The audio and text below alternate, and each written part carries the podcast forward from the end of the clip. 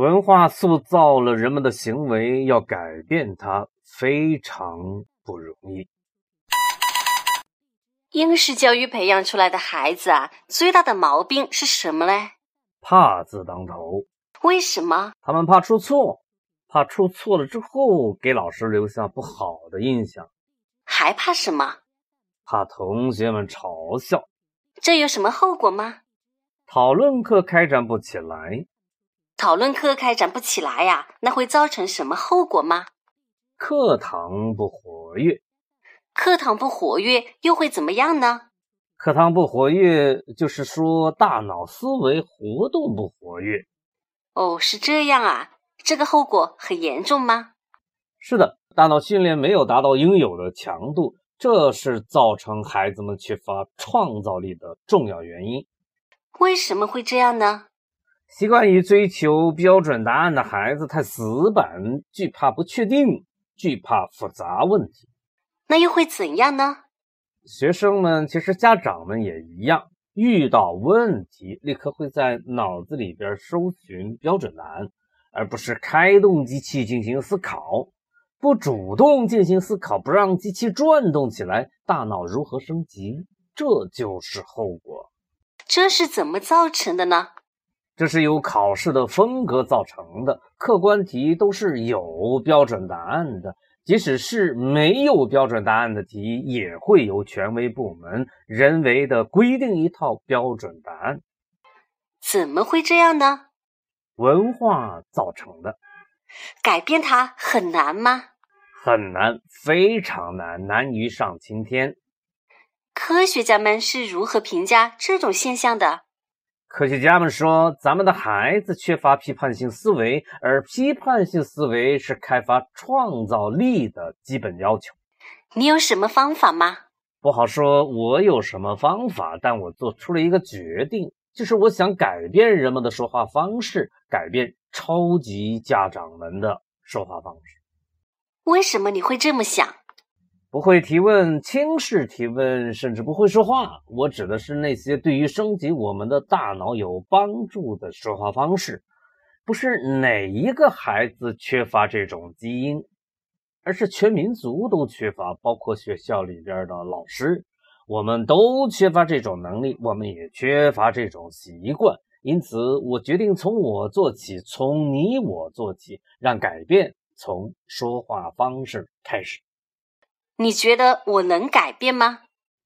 我只能这样说，我宁愿相信你会改变，因为你希望你的孩子发生改变。对于这一点，我毫不怀疑，而这一点正是让改变在你这儿发生的动力。这会很难吗？是的，但我不会再去想它有多么难，我会把接下来的时间和精力全部投入到行动之中。每一天都是新的，新的一天从朗读《超级家长宣言》开始。芒格呼叫私人定制教育设计师门徒班学员，芒格呼叫私人定制教育设计师门徒班学员，我们在一起让改变发生。超级家长你好，为了孩子，为了让孩子成才，今天芒格有一个请求。这个请求藏在我的心里已经很久了，在这很久的时间段里边，我并没有闲着，我想了很多折中的办法，想要绕过这座大山，结果都以失败而告终。所以今天我不再试图去想别的方法了，我想把我的一个请求说出来，这既是一个请求，也是我们之间的一个约定。这个请求是这样的，就是请认同超级家长宣言的超级家长们配合一下我的工作，当然这也是你的工作。我希望你这么认为，在每一期超级家长之声的留言区写下你的感悟、你的质疑、你的疑惑、你的批判，或者给出你的观点、你的实践、你的故事，以及你碰到的情况，一切的一切，这就是我的请求。之所以我会提出这样一种请求，是因为我百分之百的确定，困扰我们的孩子学习能力提高的最大障碍，就是我们的孩子不会说话，不习惯于提问。我知道你要做出这个改变，一开始的确不容易，但我还是要求你这样去做，因为你不容易，您的孩子更不容易。而我以为你是希望看到你的孩子在这方面发生改变。你要做出的这个改变，比成为理想主义的赞助商要难得多。因为我发现，已经成为芒格大学联合发起人的那些个友好人士们，甚至是已经成为私人定制教育设计师门徒班的学员们，在这方面丝毫也不比其他人更积极、更努力。这是很困难的，这需要你跟自己的惯性做艰苦的斗争，这需要你跟自己的不习惯做斗争，这需要你去适应一个全新的自己。这就是你和芒格之间的一个约定。为了孩子，我要求你让改变发生。在即将到来的线下沙龙活动中，我计划加强这方面的内容。我为此已经做好了一切的准备。格格玛亲子写作班的目标就是培养孩子们的说话与提问的能力。说起来的确很容易，正如我们把启发式教育挂在嘴上，已经有一百多年的历史了，做起来却十分的困难。我自己的改变过程让我对此有切身的体会。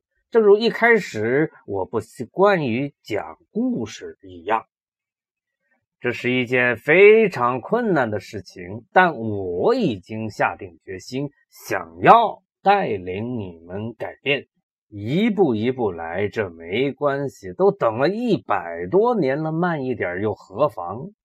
走的难看一点也没有关系，关键是要迈出第一步。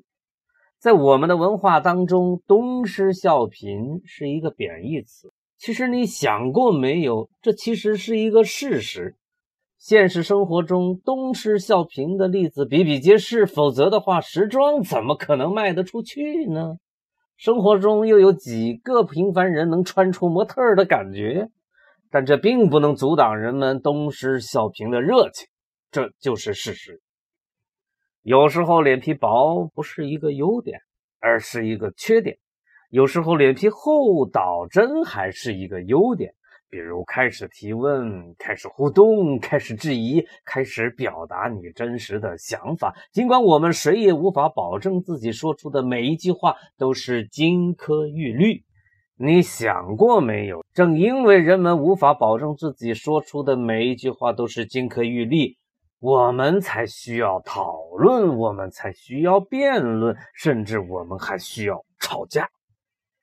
开始表达那些听起来不像标准答案的思想，开始表达听起来不那么冠冕堂皇的思想。这条路通向进步，通向一个更好的自己。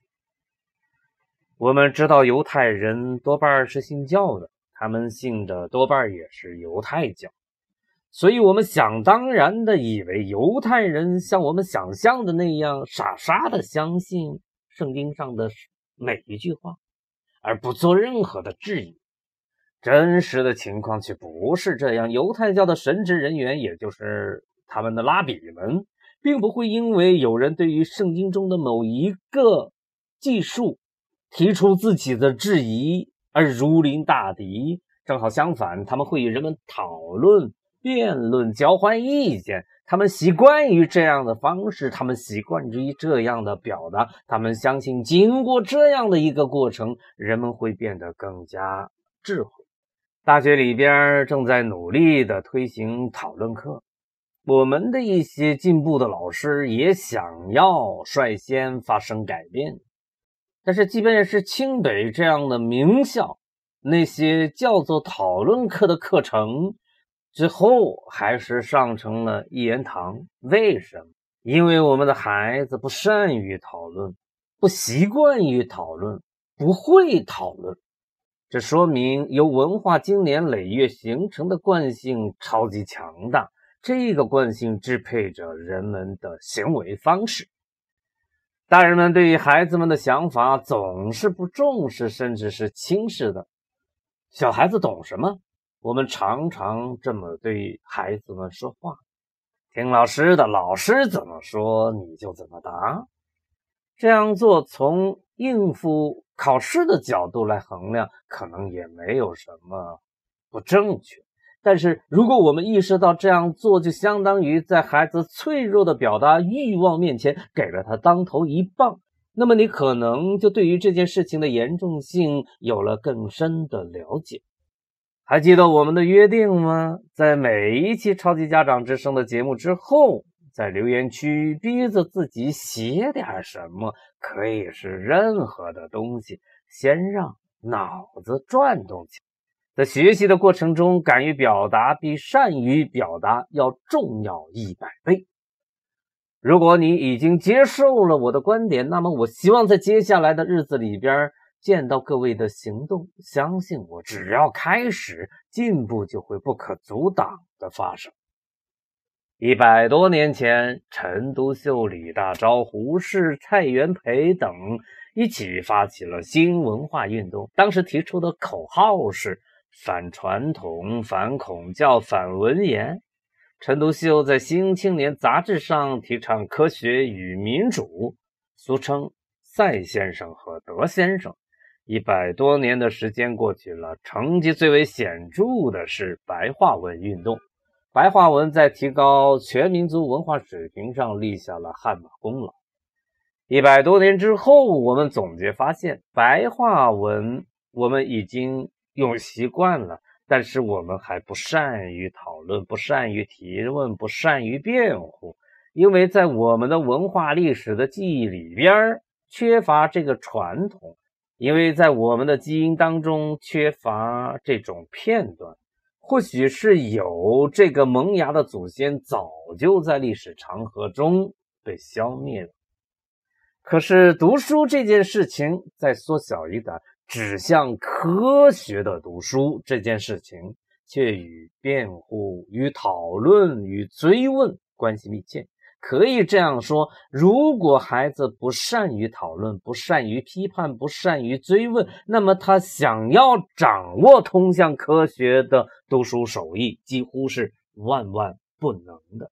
这个话必须这样说。基于这个原因，如果你已经接受了我的观点，那么就请按照我们的约定去行动。在这个节骨眼上，我要说，敢于说话比善于说话重要一百倍。不会说没关系，说着说着就会了；不习惯也没有关系，说着说着也就习惯了。如果我们想要让改变在孩子那儿发生，就请先让改变在我们家长这儿发生。芒格继续呼叫好声音，芒格继续呼叫好声音。我正在为超级家长宣言征集一百种好声音，我们在一起让改变发生。有意者请加我的微信：幺三三五七二幺六九八零。幺三三五七二幺六九八零。